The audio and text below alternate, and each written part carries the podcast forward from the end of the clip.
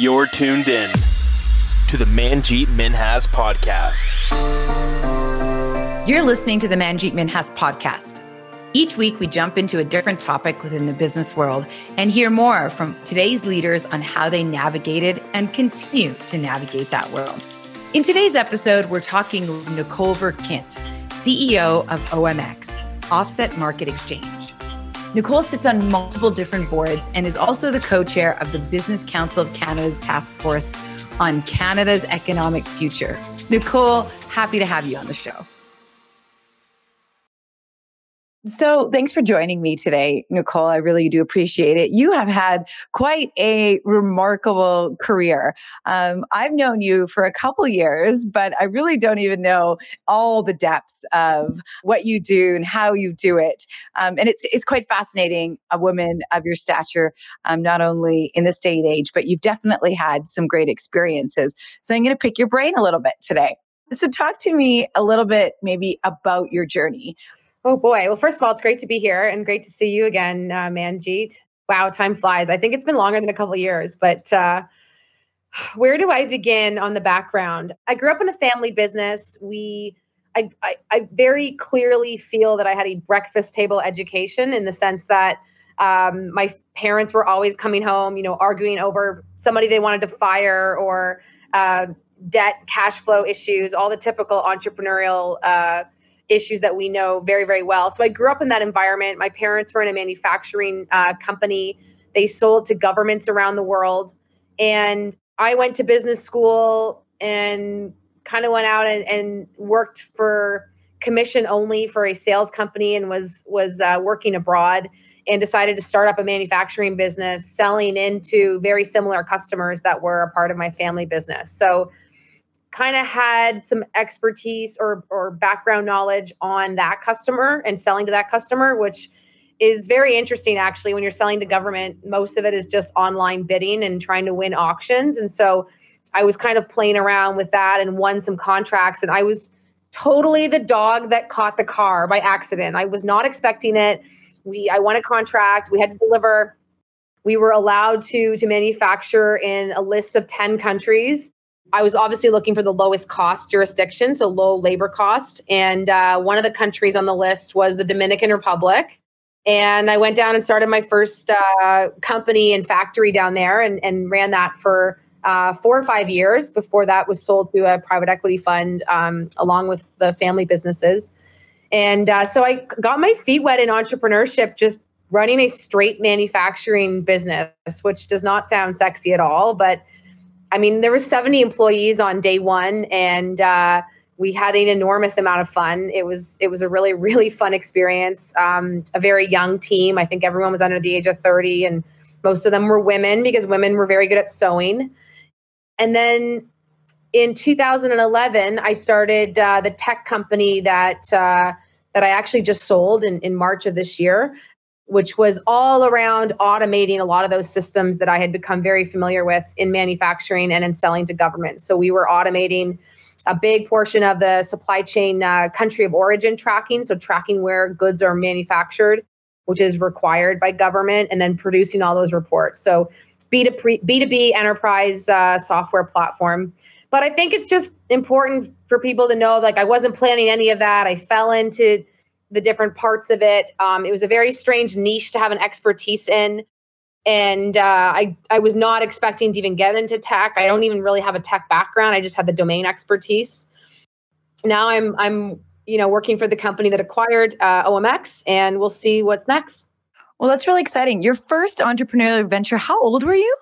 Oh my gosh. Um, well, however old you are when you're right out of university. So 23, what was the changing point do you feel where you discovered that you're going to be an entrepreneur and you know not pursue a traditional career I always assumed I wouldn't be an entrepreneur. Actually, I, I went through business school, and I remember looking at all the job, the jobs that were coming up for the summer, and I didn't get a summer job, and so I ended up interning with another entrepreneur.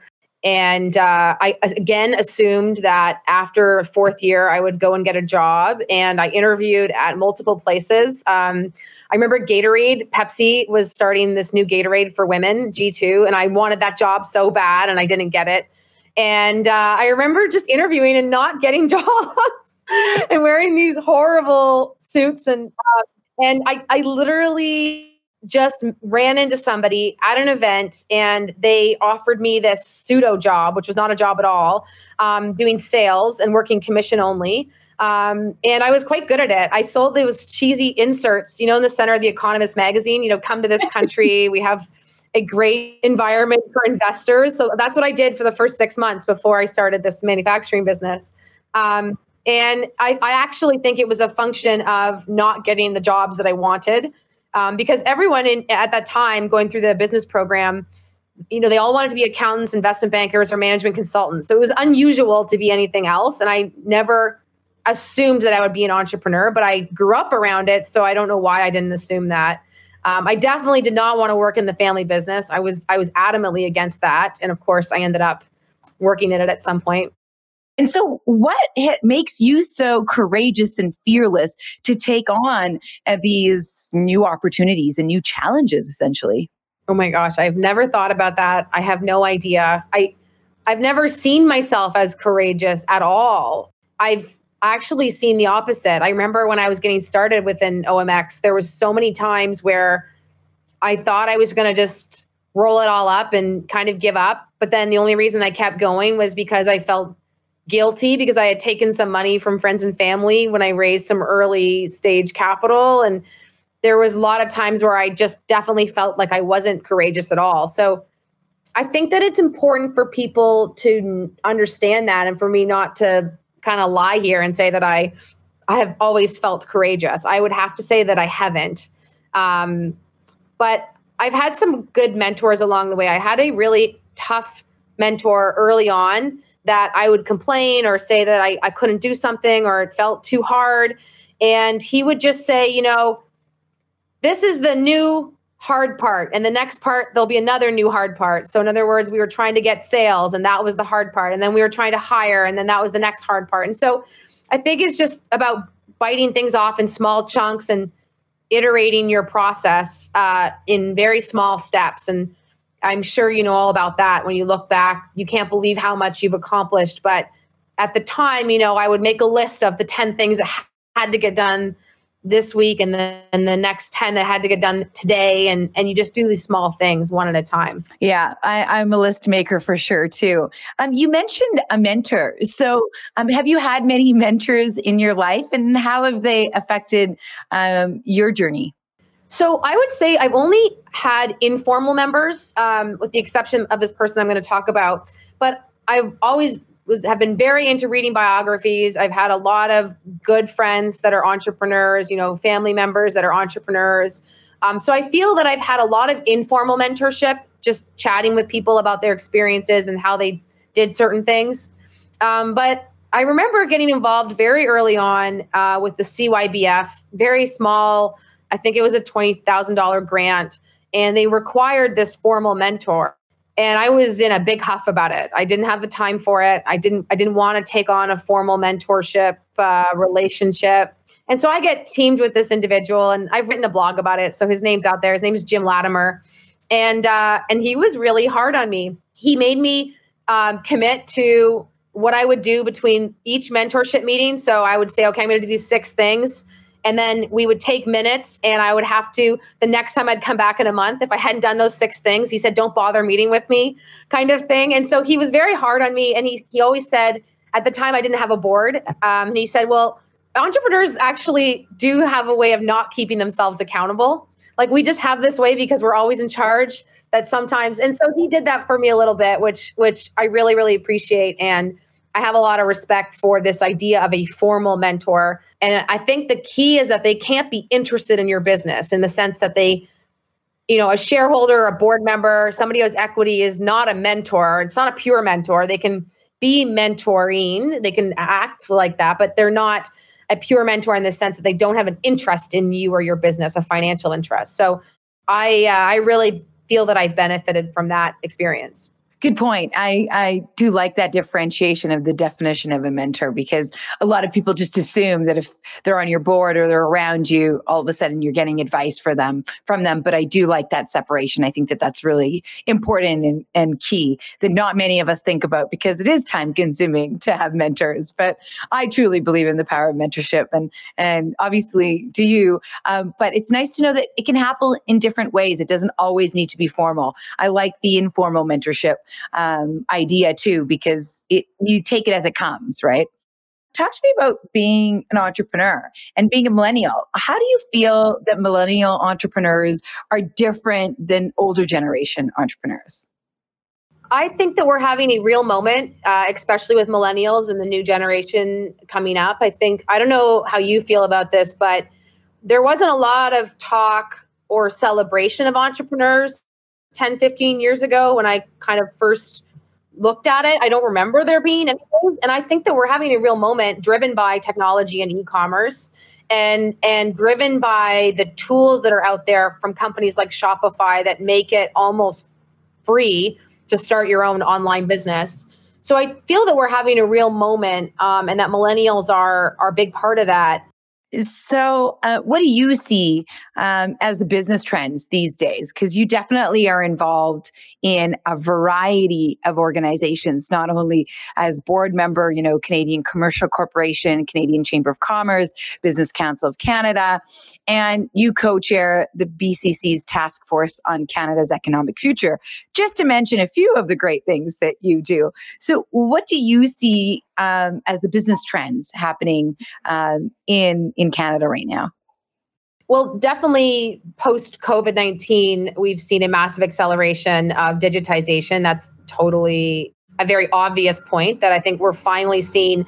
I've always been in B2B enterprise software, and that's what I've been mostly interested in. And I've seen a huge reluctance from big corporations to adopt uh, cloud-based solutions. There just there's been a long tail on on-premise um, just not cloud based. And with COVID 19, I do believe that we've seen an acceleration of an, uh, you know, um, embracing those technologies. So that's a great trend. Um, I don't want to turn the podcast into this uh, negative complaining podcast about Canada, but my role on the BCC uh, did uncover a lot of um, fundamental issues in our economy that I think that we are going to have to address. In that um, we have a resource-based economy, and a lot of the fundamentals that sort of indicate are leading indicators for the long term future uh, of our economy. So, for instance, how much Canada is exporting that actually has unique IP, uh, how difficult it is for us to get uh, permits to start new businesses, the regulatory burden in Canada. Um, a lot of these leading long term indicators, you know, how competitive of a business environment we have in Canada. Uh, what we did find through that process was that we do have a lot of work to do in Canada. And one of the kind of punchlines I always think about through that study that that we spent a year doing is that all of the work that people like yourself and and and myself are doing with the startup and innovation communities I think one of the biggest business trends we need to have is more collaboration between that community and large corporations to power and make larger corporations and government more competitive, more adaptable. Um, and I, I think that that's something that's that was we were really on track to have that conversation, but obviously the last six or seven months has been pretty dominated by uh, by the implications of COVID nineteen, understandably. But that's a trend that I really hope that we consider to be really, really important. And, you know, I can give you a very quick example. Um, we have companies in Canada, we have two in particular that I can think of that have unique IP in Canada. They were not able to raise capital in Canada, so they raised most of their capital from the US, uh, China, and Germany. And then, then, they turned to Canadian companies to sell their solutions. One of them was is AI related, the other is robotics related. And Canadian companies just were not embracing innovation as quickly as, in, and this is a general terms, but not embracing innovation as quickly as other countries. So not only now is a big portion of their equity and ownership owned from abroad, but they they've now are selling those technologies to huge corporations in China, Germany, across Europe, and the US. And so our own large companies here in Canada are losing their competitive uh, any competitive advantage they may have had by not embracing Canadian technology. So it all just feels like I think we do have some real work to do to ensure that we embrace those latest trends because we you and I could sit here and talk for the whole time about blockchain and um, AI and all of these things that are technology trends, but you know we're still talking about digitization and cloud in in uh, Canadian businesses. So I think that there's a lot that can be done to embrace these new trends.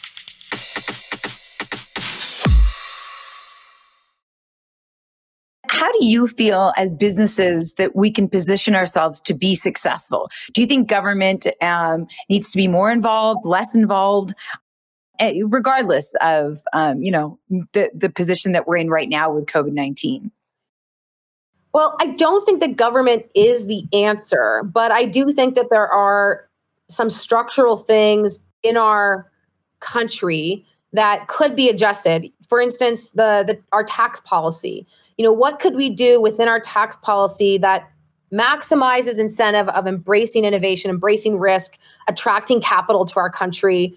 Um, you know, for instance, you're an angel investor. I'm a, I'm a small angel investor, not as big as you are, but why aren't there angel invest investment tax credits? Why are there not uh, flow through shares allowed for something beyond mining? You know, mining um, investors can take the losses and write them off against personal income.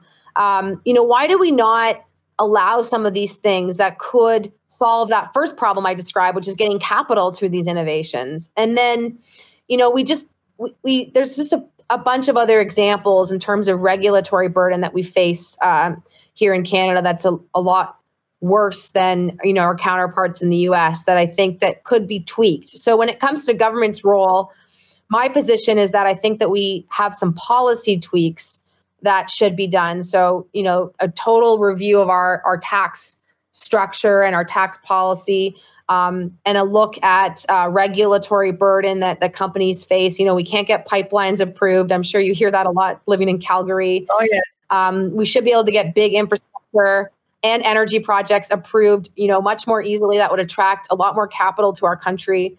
Um, so I think that the government, the changes from government are almost policy tweaks. And then I think we just live in such a great country that from a cultural perspective, I don't know that we feel this big urgency.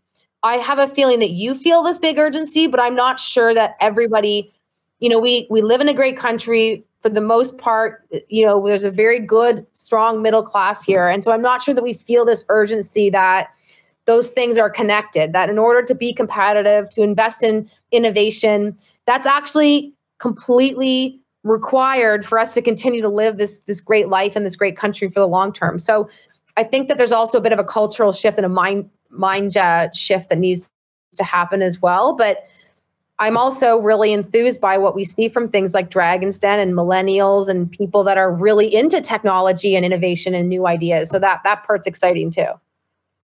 So you touched um, on the point of um, investment, and so when you are looking to invest in others, um, in entrepreneurs, and in new businesses, what are you looking for these days?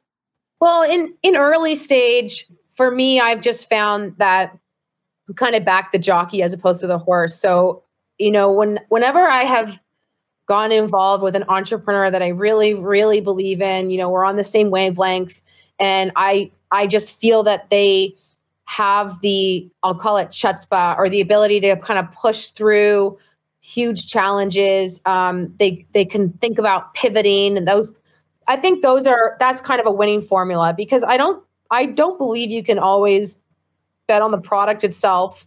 Um, that you can always bet on the market itself. There's always going to be competitors. You, you've seen this all. I mean, so that's been my kind of. I've I've had some really really good outcomes with some of the angel investments I've made, and um, the founders have been sort of really good at adapting, really good at uh, collaboration and working with others. And then sometimes a lot of it's just luck, and I don't know how how you can pick that, but. Um, uh, it's very difficult, though. I, I, think angel investing, you have to go in knowing that there's a uh, high chance of, of failure, which is okay. Agreed. Um, angel investing definitely is not one for the the weary or the faint of heart. Um, so, what are the red flags that you looked for as an investor, especially when you're um, investing in startup companies? What are your like non-negotiables, no go? Oh boy, uh, my biggest non-negotiable is if I'm a potential customer, and I, I understand that I wouldn't be in a lot of scenarios. If I can find reasons why I wouldn't use the product um, I don't want to call out a particular startup, but let's just say I got very excited about a startup.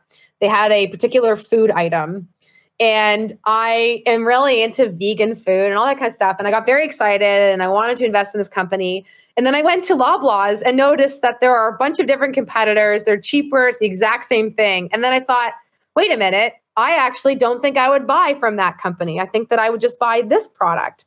And so to me, that feels like the biggest red flag. And then the other big one that I actually see more often in enterprise B2B is I see it as a big red flag when somebody's solving a problem that's a little bit of a nice to have, right? Like I am making this part of someone's job a little bit more efficient.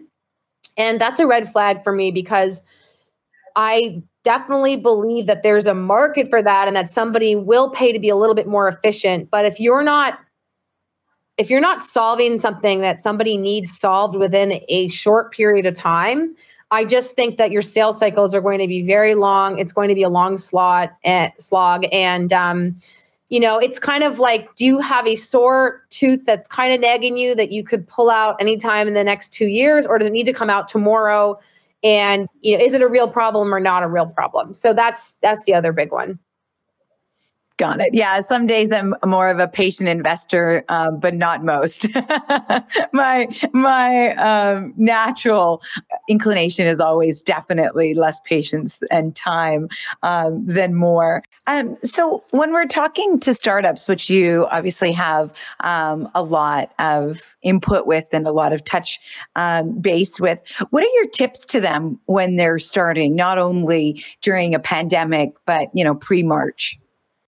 Well, the biggest tip I've seen a lot of startups, I'm sure you've seen this too, where they spend a lot of time up front kind of modeling out a whole bunch of scenarios, um, really over analyzing a lot of a lot of elements of where the business could be in two or three or four years. Um, and I my biggest advice is to just who cares, just start selling if it's not perfect and you know make a lot of mistakes and that's okay. And don't worry so much about having the absolute perfect image and brand. You might get one one star review because you screwed something up, but you you kind of have to go through that process. So that's that's the first one. Um, and then the second one is um, when I was starting out, a lot of people made comments that they wouldn't invest in me because I wasn't a co-founder. That a single founder, you know, would struggle a lot worse. But then in the startups I've invested in, some of the ones that have failed have been because co-founders didn't get along or had a different vision or didn't have a very uh, great partnership agreement in terms of how they were splitting up their duties. And so um, you know i i think i read and i don't know if the stat is correct that that's like the second most likely reason why a startup sort of falls apart in its early years is issues with sort of co-founders. So um, you know always trying to help them out with making sure those expectations are kind of set early on. But um, you know, the biggest thing is just make sure you're solving a problem that the customer really wants solved, right? And it sounds so obvious, and it sounds like I'm talking to a, a kindergarten student, but um, I mean, you're smiling because you know exactly what I'm talking about. That that is the reason. You know, companies fail because they run out of money. They run out of money because they can't sell and they can't raise capital if they don't have any sales and so they can't sell if the customer really really really doesn't want that problem solved